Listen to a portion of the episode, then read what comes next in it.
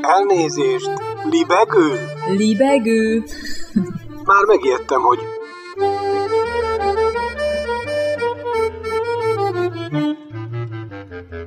Üdvözlöm Önöket! Ez itt a Libegő újabb szellemröptető műsora. Balázs Attila vagyok, kívánok jó szórakozást!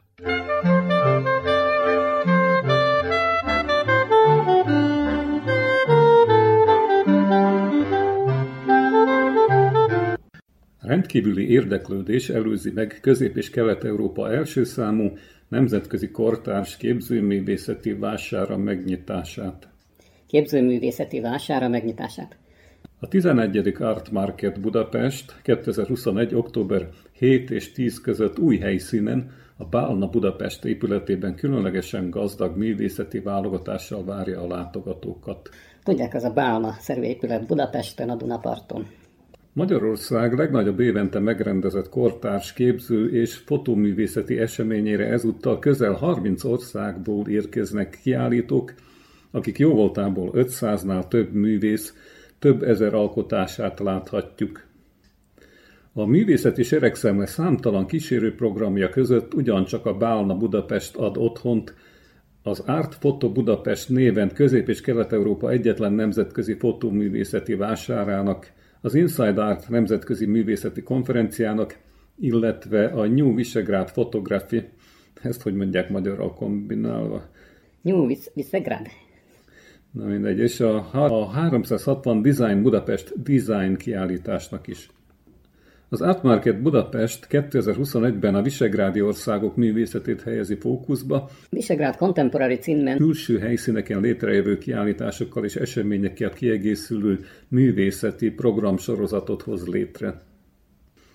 A Bálna Budapest, tehát a budapesti Bálna, ahová várja önöket Jónás, különleges kiállítási tereiben mintegy 7000 négyzetméteren közel 30 ország 120 kilát 120 kiállítójának köszönhetően több mint 500 művész több ezer alkotása válik közvetlenül hozzáférhetővé. A következő országokból érkeznek kiállítók. Albánia, Argentina, Ausztria, Bosznia-Hercegovina, Chile, Csehország, Egyesült Királyság, Finország, Franciaország, Görögország, Horvátország, Izrael, Kolumbia, Lengyelország, Libanon, Magyarország, Németország, Olaszország, Oroszország, Románia, Spanyolország, Svájc, Szerbia, Szlovákia, Szlovénia, Törökország, Ukrajna és az USA. Hú, a rendkívül széles nemzetközi választékban Magyarország valamennyi jelentős kortárs képző művészeti galériája jelen van, és több új szereplő is bemutatkozik. Az Art Market Budapest 2021. októberében útjára induló Liszt ünnep nemzetközi kulturális fesztivál partnere és a fesztivál programjának kiemelt képzőművészeti komponense.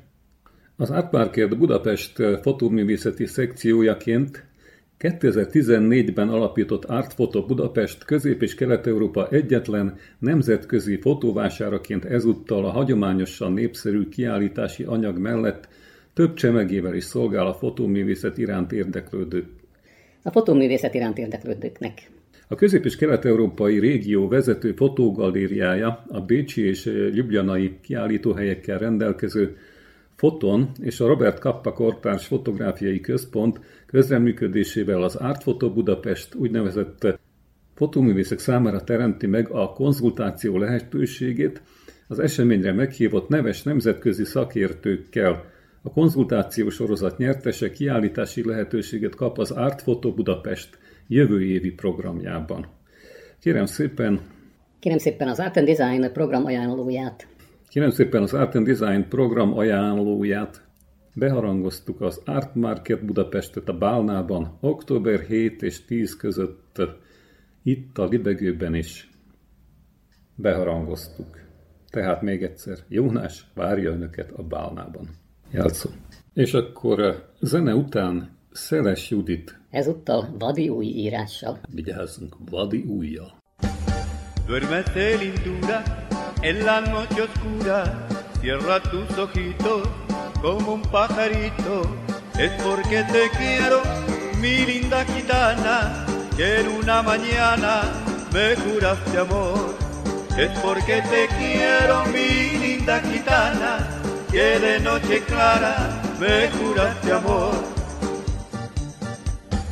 So tu murnilaki, so queria chivari, pande ciria corra, sarco e cire giorni, so che me volito ceiro mie zuccarie, so che tu je pia, gala manche sober, so che me volito ceiro mie zuccarie, so che tu je pia, gala manche sober.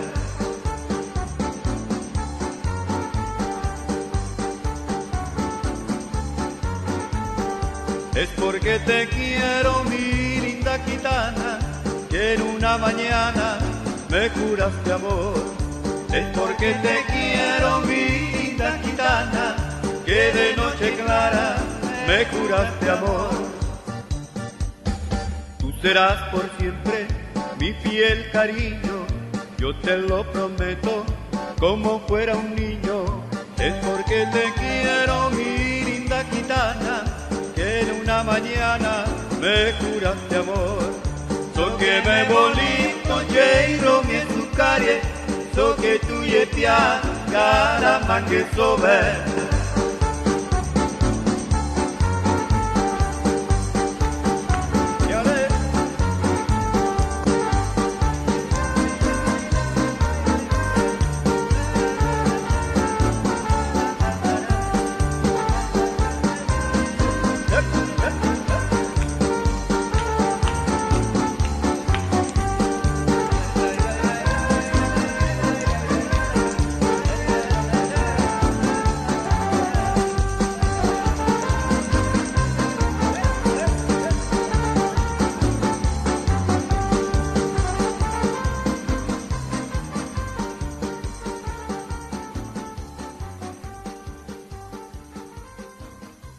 Az én kis arab világom. Szeles Judit. Még mielőtt a költözés-pakolás el nem kezdődött, nálam két korán kiadás mellett Salman Rushdie Sátáni versek című könyve, a Perzsa szakácskönyv és az Ezer egy éjszaka meséinek egy rövidített kiadása állt a polcon. A magyar nyelvű koránomat egy antikváriumban vettem Debrecenben, az angol-arab kiadást ajándékba kaptam egy barátomtól, akivel másfél évig éltem együtt.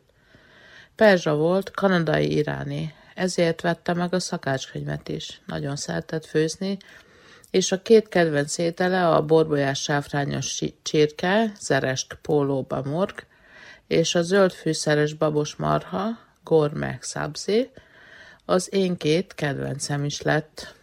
Sokszor megfőztük isteni nagyszemű rizssel. A földön terítettünk meg mindig, és iráni énekeseket hallgattunk vacsora közben. Például Gugust vagy Dariust. Időközben ragadt rám a nyelvből és a kultúrából is jócskán. Egyfajta mesebeli világnak képzeltem el mindig Iránt, vagy a többi környező országot, hiszen annyi sok finomság és szépség található az arab világban.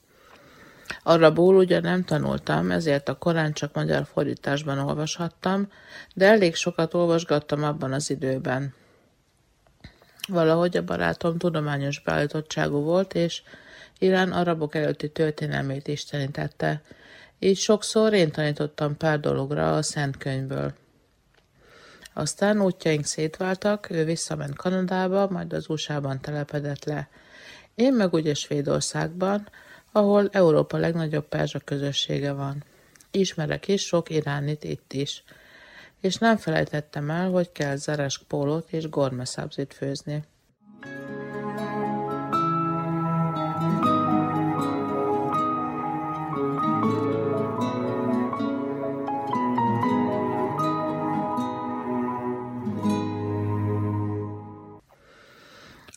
Minap egy haverom elvitt a nemrég nyílt bevándorlóboltba, amit én csak halalboltnak, vagy időnként halálboltnak nevezek.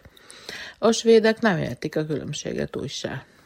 Az üzlet nagy és szép, van rengeteg gyümölcs, zöldség, hatalmas konzervek, keleti édességek, mint például a halva. Nem véletlenül mondom én, hogy halálbolt. Halal rítus szerint vágott hús, halak, tejtermék és lengyel megybefőtt. Ez utóbbit nagy szeretettel vásárlom ugyanis.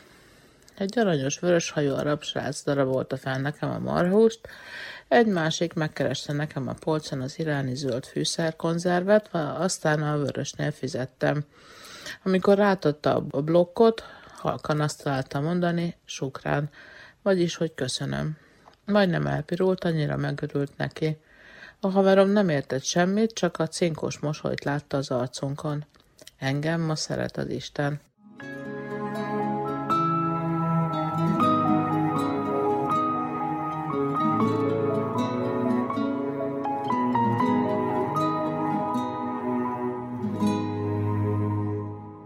Szeles Judit.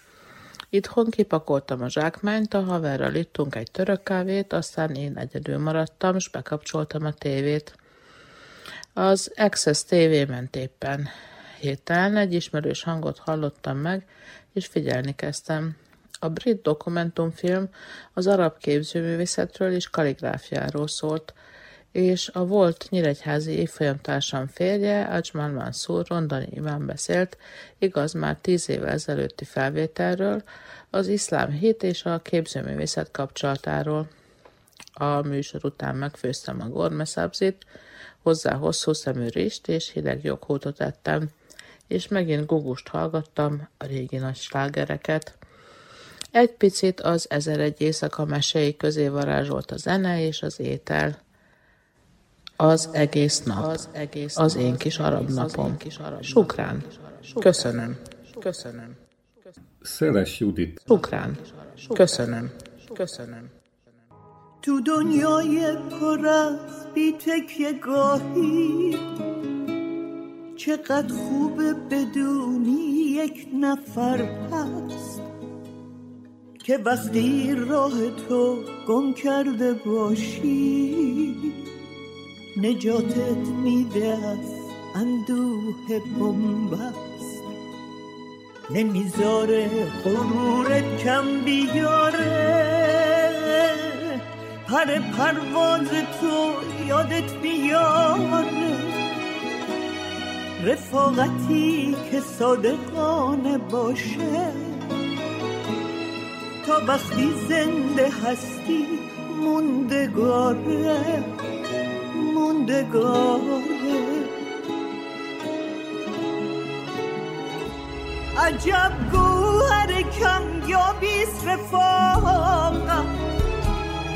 هوای سرزمین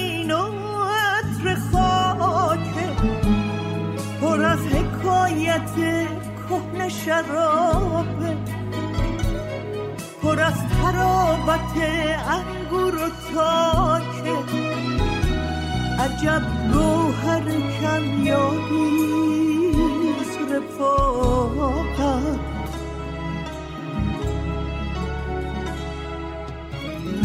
تو برای من همون صداقتی که جهان گشتم و پیدا نبود. هیچکی مثل تو به حرفم گوش نکرد. مثل تو با قلبم آشنا نبود. تو برای من همون ترانه ای که به جز ما کسی باورش نداشت. تو برای من همون یک نفری که تو سختی منو تنها نزار.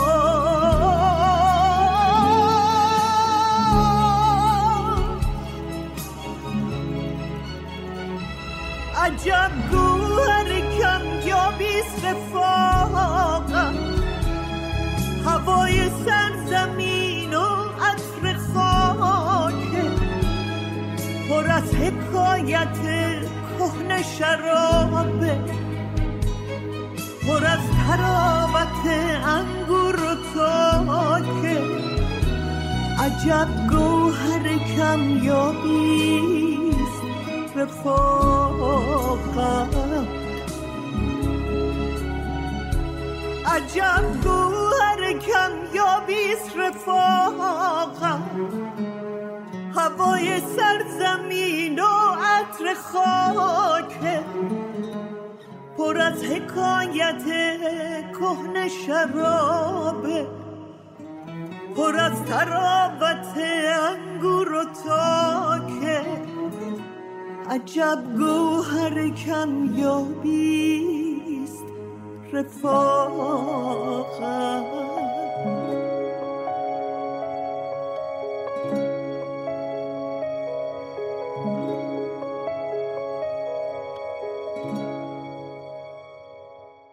1896 nyarán az észak-erdélyi bányavárosba Nagybányára érkezett kb. 40 művész, és ezzel elindult a művésztelep közel fél évszázados története. Az első nyáron itt dolgozó társaság két csoportra tagolódott.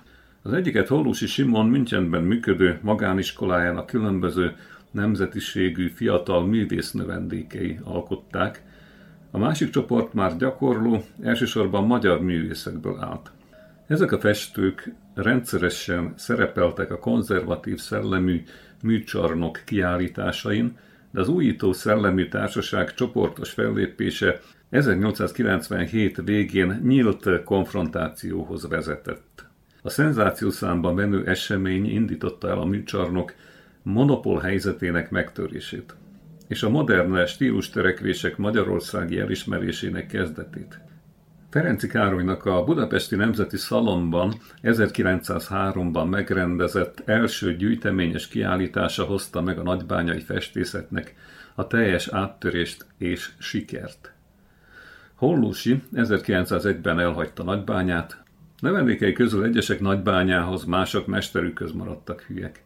A négy legjelentősebb nagybányai festő Ferenci Károly, Iványi Grünwald Béla, Réti István, Torma János úgy döntött, hogy a művésznövendékeket szabadiskola formájában fogják tanítani, és 1902-ben megalakították a nagybányai szabad festőiskolát.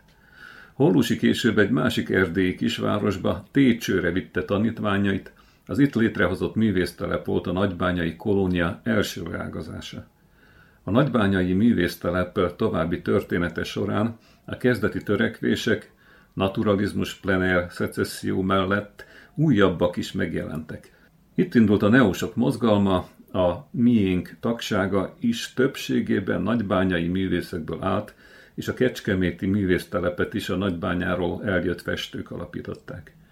A nagybányai művésztelep első generációjának legjelentősebb képviselői Ferenci Károly, Hollusi Simon, Iványi Grünwald Béla, Rét István és ugye Torma János. Ezt azzal folytatjuk, illetve zárjuk le, hogy tudományos tanácskozásra került sor szeptemberben a Nagybányai Művésztelep megalakulásának 125. évfordulója alkalmából a Kiskunhalasi Torma János Múzeumban, ahol Bicskei Zoltán barátok közt Fufu bevezető gondolataival lépett a közönség elé.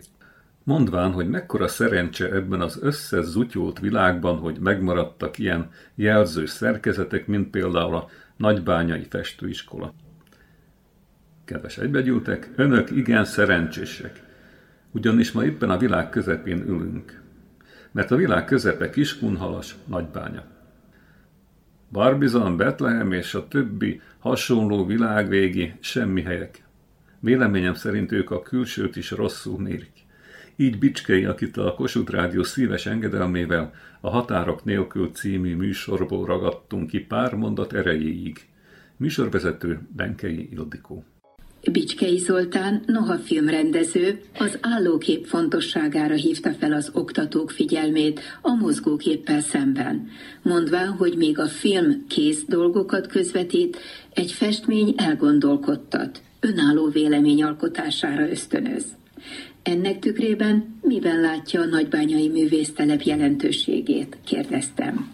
Hasonló módon, mint ahogy az megtörtént a magyar zeneiségben a 20. század elején, hogy visszagyúltunk a gyökerekhez, és a magyar népdal ősiségében, a magyar zeneiségben és az elemi zeneiségben megfürödve újjászületett az akkori magyar zene. Festők is érezték, hogy szűkös az addigi, főleg Müncheni iskola, tehát a német szemlélet, hasonlóképpen, mint a zenében, és ezért elmentek a természetben megfürödni, hiszen nagyobb tanítómester és tisztább látást segítő jelenség, mint a természet nincs számunkra, hiszen a teremtő is és a kozmosz is ott mutatkozik meg, és újra kezdték a szemfehérje tisztítást, ez az egyik legnagyobb jelentősége a nagybányai iskolának.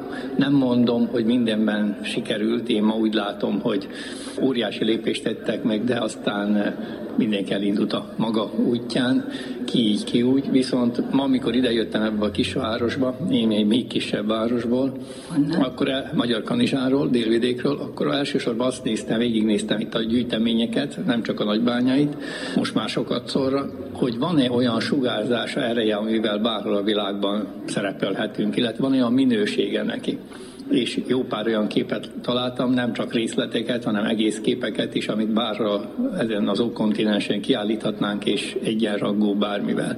Tehát ez a kisváros is össze tudott gyűjteni olyan nyugodtan, hogy világszintű minőségeket, amiből tanulhatunk, és ez annál is fontosabb, mert mai világunkban nincs egy egyértelmű mérce. Tehát nagy összevisszaság van, jó és rossz egymás mellett összekeveredve. Újból kellene egy nagybányai iskola, aki megmerítkezik, és a természetben megmerítkeznek. Kellene egy ilyen felszabadító mozgalom, nem ilyen volt a nagybánya és a maga idejében.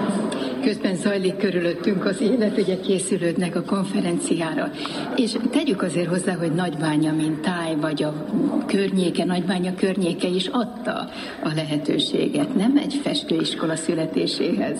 Sose jártam Nagybányán, de nagyon érezni ezt a képeken. Én egy tipikus alföldi kisvárosba jöttem, és mint rajzoló is az Alföld a témám már fél évszázada. Más a szemléletem is, és itt rácsodálkozok arra, hogy mennyire más minőségeket, fényeket, árnyakat hoznak a képek. Érzem is ezt a más minőséget, a gyönyörű meleg kékeket, különös napfény csillámokat, lágy szürkéket és bensőséges rózsaszíneket, lilákat, mást érzek, és ellentétben más egyes nem elsősorban a drámaiságot, hanem valami ölelő tágasságot. Lánkovács Éva művészettörténész a Nagybányai Művésztelep kialakulásáról tart előadást a konferencián, és elhozta a frissen megjelent könyvét is ugyanebben a témában, ami egy nagyon hangulatos térképpel kezdődik, amin összefoglalt rajzosan mindent, amit a Nagybányai Művésztelepről tudni kell. Jól mondom? Igen, ez egy gyönyörű színes akvarellet, egy kedves grafikus barátnőmmel, Vaságnessel készítettük el, hogy az olvasók miközben olvassák a fejezeteket, nyomon tudják követni, hogy a festők, a szereplők mikor, merre járnak. Nézzünk egy-egy példát rá.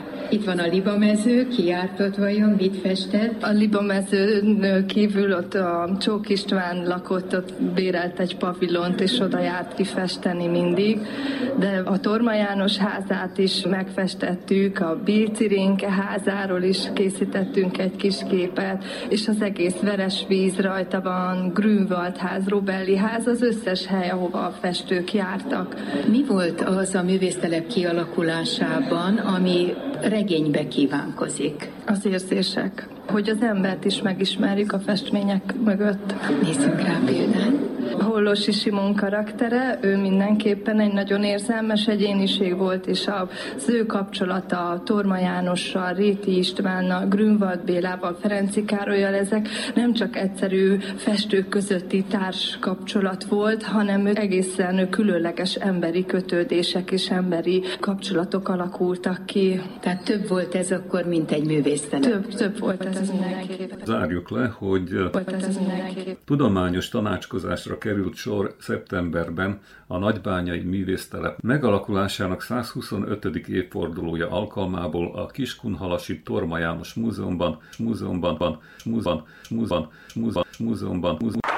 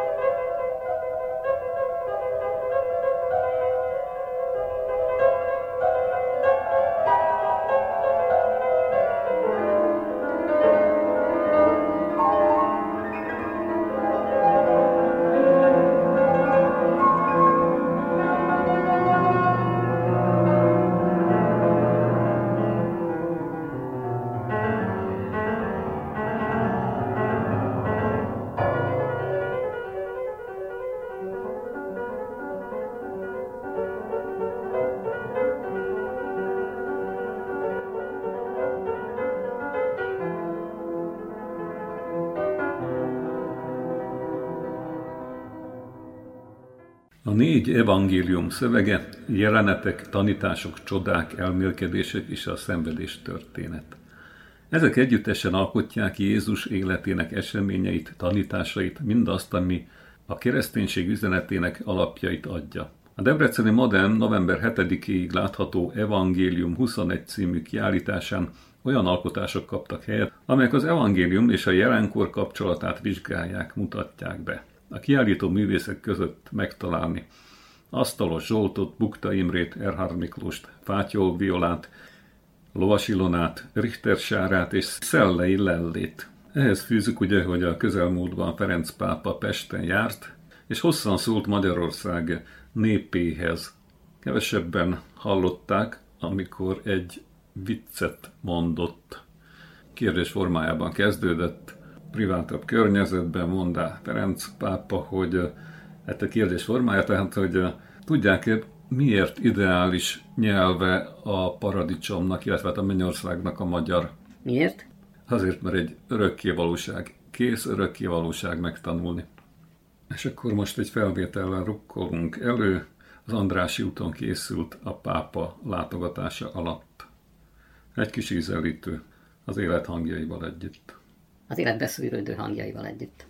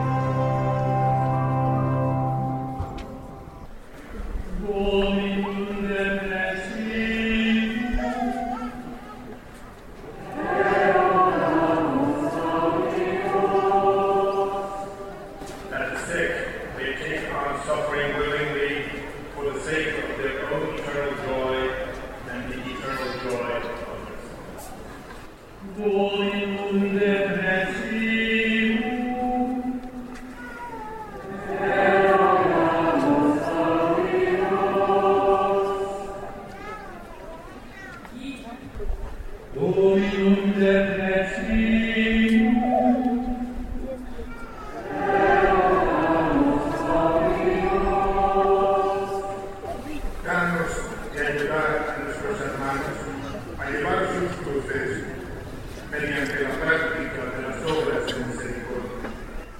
Domino.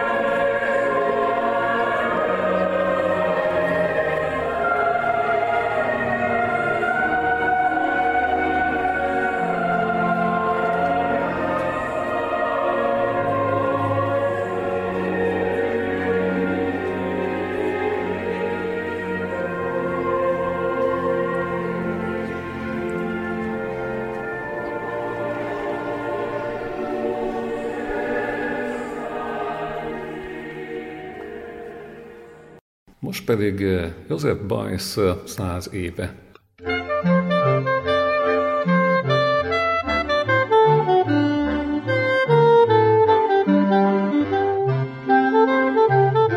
Egy kis eh, időkeverős összeállítás itt a libegőben.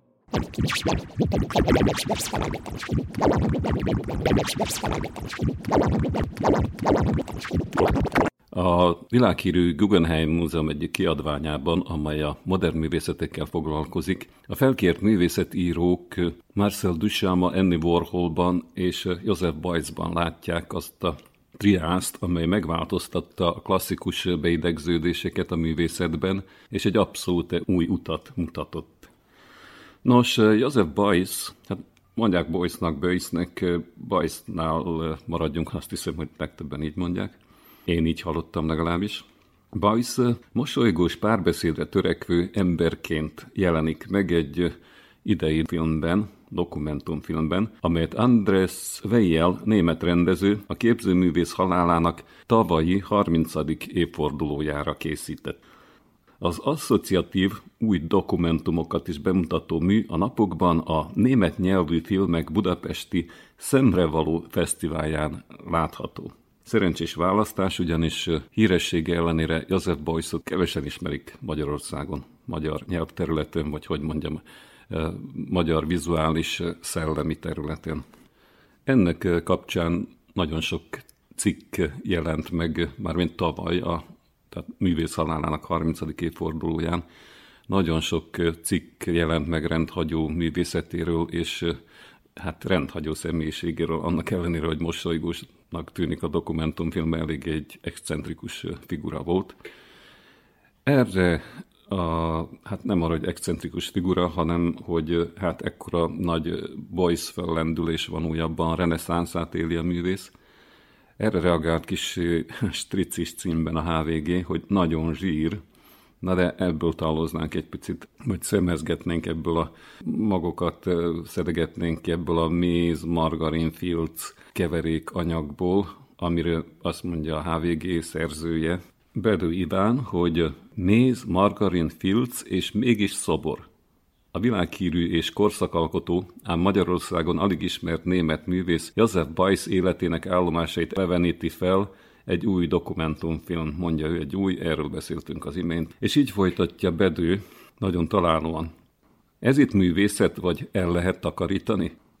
A Németországban közhelynek számító pikírt megjegyzésnek, amelyel a kortárs alkotásokat szokás illetni, megtörtént esetek ágyaztak meg.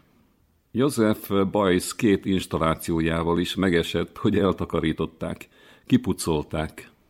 1973-ban egy kádat tisztítottak meg a géztől, raktapasztól és zsírtól, hogy egy nagyobb rendezvény után mosogatásra használják. 1986-ban pedig a Düsseldorfi Művészeti Akadémián az alkotó egyik visszatérő motivumát, a zsírral kitömködött szobasarkot állította vissza eredeti állapotába feldühödött gondnok.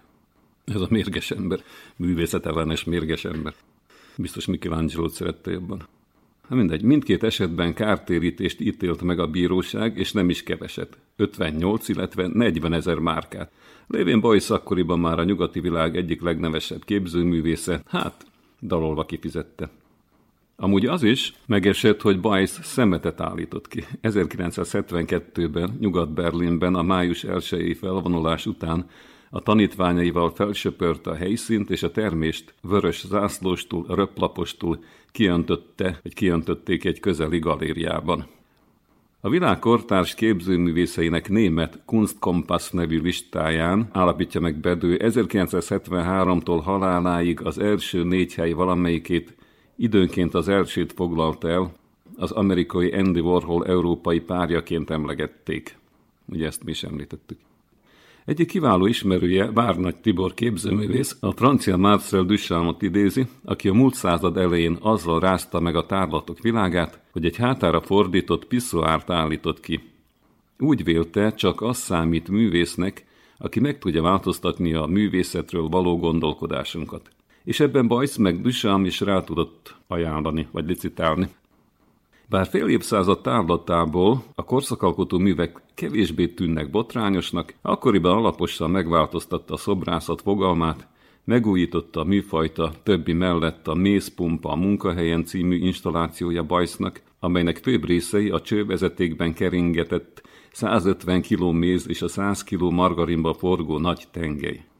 Szokatlan szobrászat volt az, mondja Bedő, aminek szaga van és mozog, Bajsz olyan pályát keresett, itt ez egy idézet, folytatódik, amelyel meg lehet változtatni a világot, és rájött, hogy erre kizárólag a művészet alkalmas, nem pedig a tudomány, amelyre gimnazistaként készült. Megvetette azt a művészetet, amely műveket hoz létre, mert azt tartotta, hogy a mű az, hogy a társadalmat magát formáljuk meg. A társadalomra úgy tekintett, mint műalkotásra, az emberek közös művére. Ezt értette társadalmi plastikán. Idézet bezárva, tehát magyarázza Várnagy, így magyarázta. A társadalom plastikázásával folytatódik aztán a cikk, és folytatjuk mi is a magunk kommentárjaival, azaz formálásával, átalakításával először professzori minőségben keltett feltűnést a Düsseldorfi Művészeti Akadémián. Bajsz 1962-ben került oda tanszékvezetőnek. Nagyon jó tanárnak tartották, sok időt töltött diákjaival. 1971-ben aztán a létszámkeret ellenére az összes jelentkezőt felvette az osztályába, arra hivatkozva, hogy az alkotmány szerint mindenkinek joga van tanulni. Nem vette komolyan a hivatalos figyelmeztetéseket, míg végül az akadémiai titkárság elfoglalásába torkoló akciózása miatt 1972-ben elbocsátották. Joseph Beuys több párti diktatúrának tartotta azt a parlamenti demokráciát, amelyben élt. Olyan akár klasszikusan szocialista társadalom volt az ideája, amely nem kapitalista és nem is kommunista. Új társadalmi mozgalomra buzdító, közgazdászok és más szakértők segítségével összeállított harmadik utas röpirata felhívás az alternatívára címmel jelent meg. Itt tudhatjuk meg, hogy leginkább politikai oka volt annak, hogy Magyarországon Bajsz a műértő körein kívül jóformán ismeretlen. Életében agyonhallgatták, ez elég ok volt alternatíva kiáltványa, és az, hogy ő nem szocializmusnak, hanem államkapitalizmusnak gondolta, ami az úgynevezett béketáborban volt. Magyarországra csak 1989-ben érkezett meg, azelőtt egyetlen műve jelent meg, szinte titokban, a Szépművészeti Múzeum egyik nyugatnémet kiállításán. Akár nézhették szemétnek.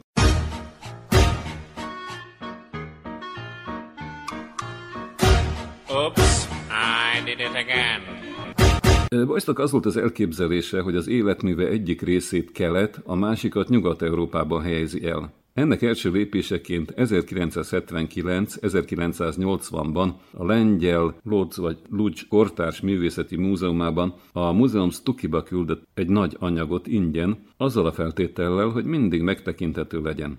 Pont rosszkor.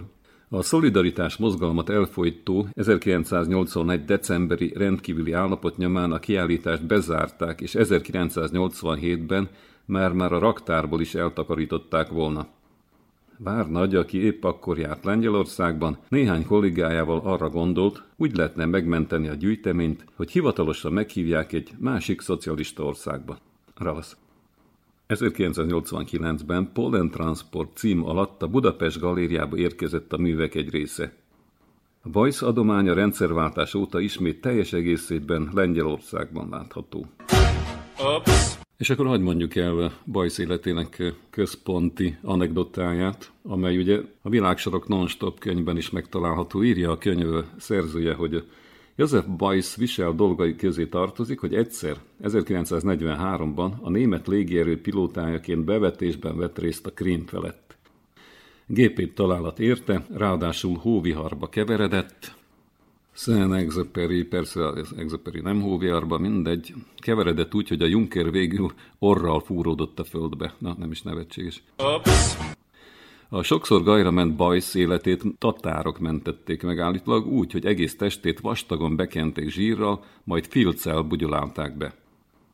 A műítészek közül aztán sokan innen eredeztették Bajsz ragaszkodását többek között éppen a zsírhoz, meg a filchez, utána meg a mézhez a kenhető, fáslizható anyagok listáján. Természetesen akadt olyan rossz akaró is, aki ennek az esésnek tulajdonította művész Enyhén szólva kissé különc viselkedését, meg rendhagyó ötleteit. Oops, oops, I, I, I did it again. Az utóbbi tézis nehezen bizonyítható, viszont tény, hogy a zsír meg a filc Boyce alapanyagai közé tartozott. Meg a méz, amelyik szerinte ugyancsak kaotikus, meleget sugárzó anyag. A zsírral átitatta és letompította a tér sarkait, a filccel becsomagolta és szervesítette a szögletes, göbös tárgyakat, például egy zongorát, amely szerinte a racionális gondolkodás tipikus terméke. Legtöbbször emlegetett művei közé tartozik tehát a már említett mézpumpa. A világsorok non-stop pr, pr, pr, pr, pr, pr, könyv így magyarázza a mészpumpát, vagy írja le. Pr, pr, pr, a mézpumpa a munkahelyen egy egész teret betöltő, vertikálisan és horizontálisan terjeszkedő installáció volt egykor a Dokumentáton Kasselben. Oops. A pumpa mézet pumpál, miközben a szomszédos teremben a Szabad Egyetem részvevői olyan szellemi munkát végeznek, amely az emberi lét és a társadalom elemi kérdéseit érinti. A zsír és méz mellett itt 100 kg romi margarin is szerephez jutott. Vigyázat, ez itt a reklámhelye, ugye? Aztán írja távoli 2001-ben szerző, a Világsorok Nonstop című könyv szerzője, hogy történt a minap, még Krisztus időszámításában, hogy elültettünk egy fát a Pesti műcsarnok oldalában, József Bajsz egyik híres akciójára emlékezve, a Főkert RT uniformizált dolgozójának szakszerű felügyeletével, mert hát Bajsz nem dusam. Mert utóbbi állítólag a kávézóban háttal ült le az ablaknak, mert ott a képbe belelógott valami utálatos zöld faág. Nos, én személyesen a minap jártam Budapesten a Városligetben. A tölgyfa, Boyce, József Boyce akciójának sok ezredik tölgyfája, némi kezdeti száradozás és kornyadozás után most már teljes mértékben gyökérre kapott, azóta szép fába fejlődött. Igaz, most az ősz egy kicsit érinti őt is, de ugye mindig, mindig maradunk egy szebb tavasz reményében, ahogy József Boyce is a maga módján tette. Oops, oops, 100 József Bajsz.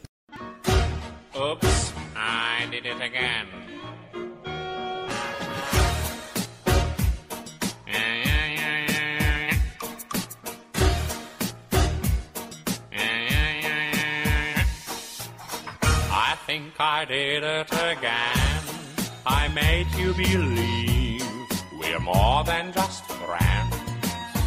Oh, baby, it might seem like a crush, but it doesn't mean that I'm serious.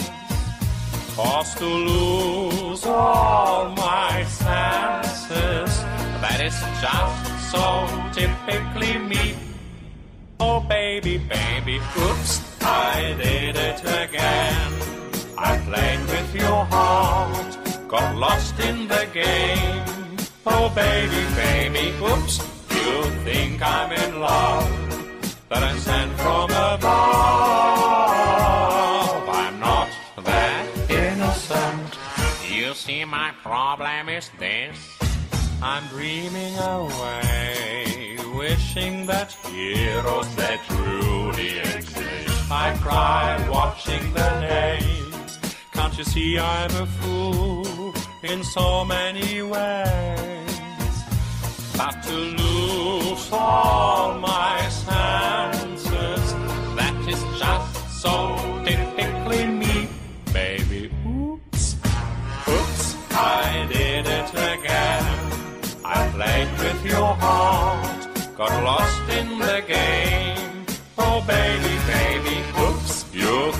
I'm in love, but I'm sent from above.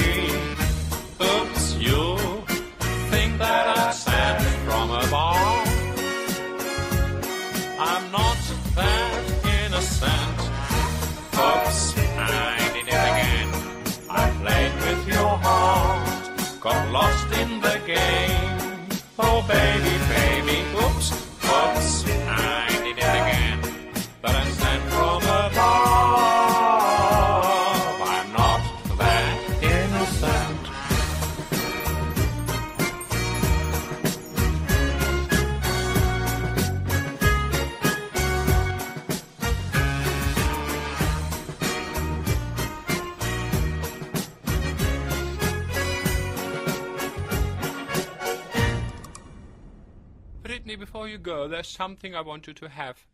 Oh, it's beautiful. But wait a minute, isn't this? Yeah, yes, it is. But I thought the old lady dropped it into the ocean in the end.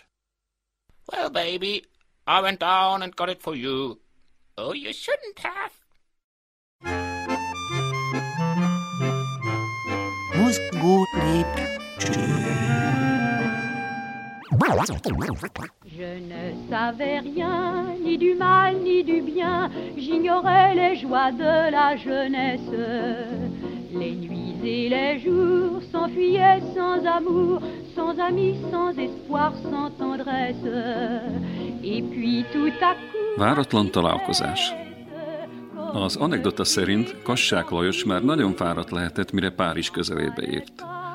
Ereszkedni kezdett a sötétség, kellemetlen köt citált, és helyenkénti jégképződés veszélyeztette a gyérülő közlekedők testi épségét. Éhes is volt, meg álmos is. Az út akár a felfelé, az égbe kanyarodott volna, ezért Kassák jobbnak látta megvárni a következő reggelt. Majd a napfényénél leellenőrizzük, gondolta, nem akart elsietni. Enyhe légszomja volt, hogy a légnyomás hány millibár lehetett azon az estén, akár csak a levegő páratartalmának adatát, nem őrizte meg az ember emlékezet. Elég az hozzá, hogy Kassák Lajos kivilágított ablakot pillantott meg tőle nem messze. Mindjárt sejtette, hogy ott él egy remete. Bekopogott és elváltoztatott hangon szállást kért, meg egy kis kenyeret. Apró, tömzsi, szúros szemű szőrmuk volt ez a remete. Kicsit racsolt, de az lehetett akár francia hatás. Qu'importe Qu'importe les rues, les pays inconnus, qui dans l'ombre des nuits se confondent. Zöld virágmintás pongyolát viselt, és hogy a tűz átvilágította, Kassák Lajos minden különösebb erőfeszítés nélkül győződhetett meg arról, milyen utálatos görbe lába van ennek a remetének. Emigráns lehet, villant át Kassák Lajos agyán. Párizs környéke tele van emigránsokkal. Ezt már mások is mondták. Grigori Jefimovics vagyok, mutatkozott be a remete. Kér egy kis teát? Kérek, bólintott Kassák Lajos, miközben a kenyér véget majszolta tűnődve. Grigori Jefimovics, Grigori Jefimovics, várjunk csak. Hát ön nem halt még meg? Még él Grigori Jefimovics? Élek, vallotta be szerényen a remete. Kassák Lajos nem tudott hová lenni a csodálkozástól. Hát nem végzett önnel 16-ban Yusupov herceg ármány tőre azután, hogy ön úgymond szent emberként, gyanús szekták tagjaként részt vett az udvari klikkek harcában, és hatalmában tartotta a misztikumra és szórakozásra hajló Przsevalszki lovak keresztezésével kísérletező cári családot? kérdezte szinte egy szuszra. Igen, akarom mondani nem, zavarodott össze egy kicsit a remete. Hány kocka cukrot tegyek a teába? Háromat, mondta határozottan Kassák Lajos, de észrevette, hogy Grigori Jefimovics csak egyet csúsztatott a csészébe, a másik kettőt elsinkófálta. Mindazonáltal nem tette szóvá. Vén smucig. Így ültek és hallgattak, nagyokat kortyolva a forró nedűből. Kassák Lajosnak határozottan íz lett. Végül csak nem szerelmes hangon maga a remete törte meg a csendet. Ne aggódjon, Kassák úr, sóhajtotta, nem lesz rossz sora itt nálam. Van egy papagájom, amelyik tud káromkodni, meg két kecském, ezeket igazából nem néz naponta megetetni, megitatni. Látom, nagyon beesett az arca. Ha muszáj, hát szerezhetünk amolyan asszonyfélét is, meg minden. Meglátja, nem fog panaszkodni. Aztán meg, halálom után ugye, a magáé lesz ez a kis birodalom. Párizs is közel van, jó hely ez. Ha jobban belegondolok, milyen olcsó pénzért vettem egykor ezt a telket. Hanem mit is mondott? Amúgy jogi szempontból nem mellékes. Ön magyarországi? Pontosan hová valósi? Az anekdota szerint Kassáknak ekkora már nagyon elege lett ebből a remetéből, hogy az miket nem tervezget vele, és elhatározta, megvicceli házigazdáját. Hogy pontosan hová valósi vagyok? ismételte nyomatékkal. Hát megmondom. Balacskói. Tudja, hol van Balacskó? Nem. Pontosan jobb bacskó mellett, nyerítette röhögve. Csupán annyi idő jutott, hogy a fejét gyorsan behúzza a vállai közé. Süvítve repült el felette a teáskanna. Japcsolja! hangzott utána, míg vígan és szabadon, akárcsak a madár, futott, szállt az éjszakában, mögötte élénk színekkel ecsetelgetett, dühösen emlegetett családfájával. Így volt ez. Kassák Lajos megint ellenállt a kényelmes otthon csábításának, és ment tovább. Egyébként a tréfa, ha így vesszük, megérte. Ekkora lóvá életében senki sem tette Grigori Jefimovics Rasputyint, a legnagyobb egykori kalandort és mókamestert, mint a mi Kassák Lajosunk. Befejezésül még csak annyit, hogy legvégül az említett Yusupov herceg mégiscsak utolérte Rasputyint. Et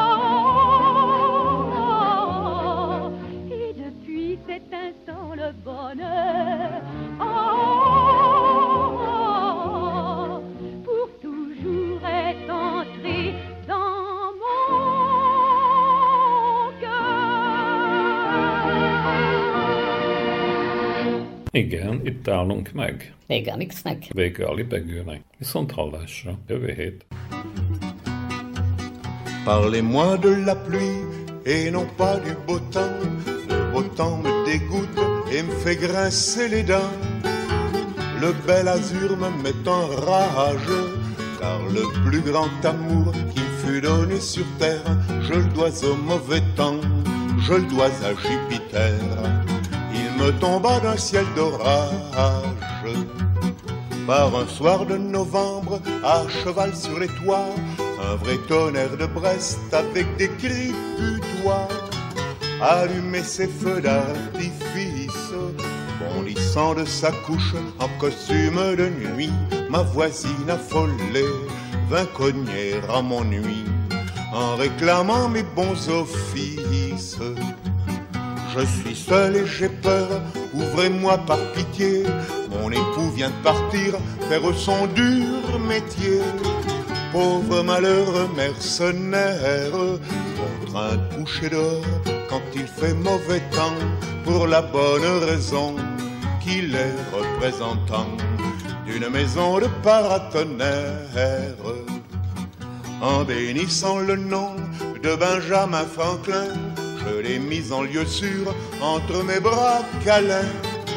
Et puis l'amour a fait le reste. Toi qui sèmes des paratonnerres à foison, que n'en as-tu planté sur ta propre maison Erreur, on ne peut plus funeste.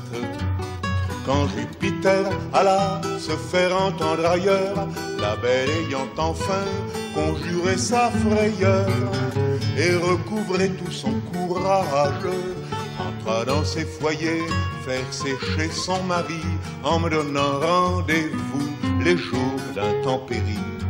Rendez-vous au prochain orage.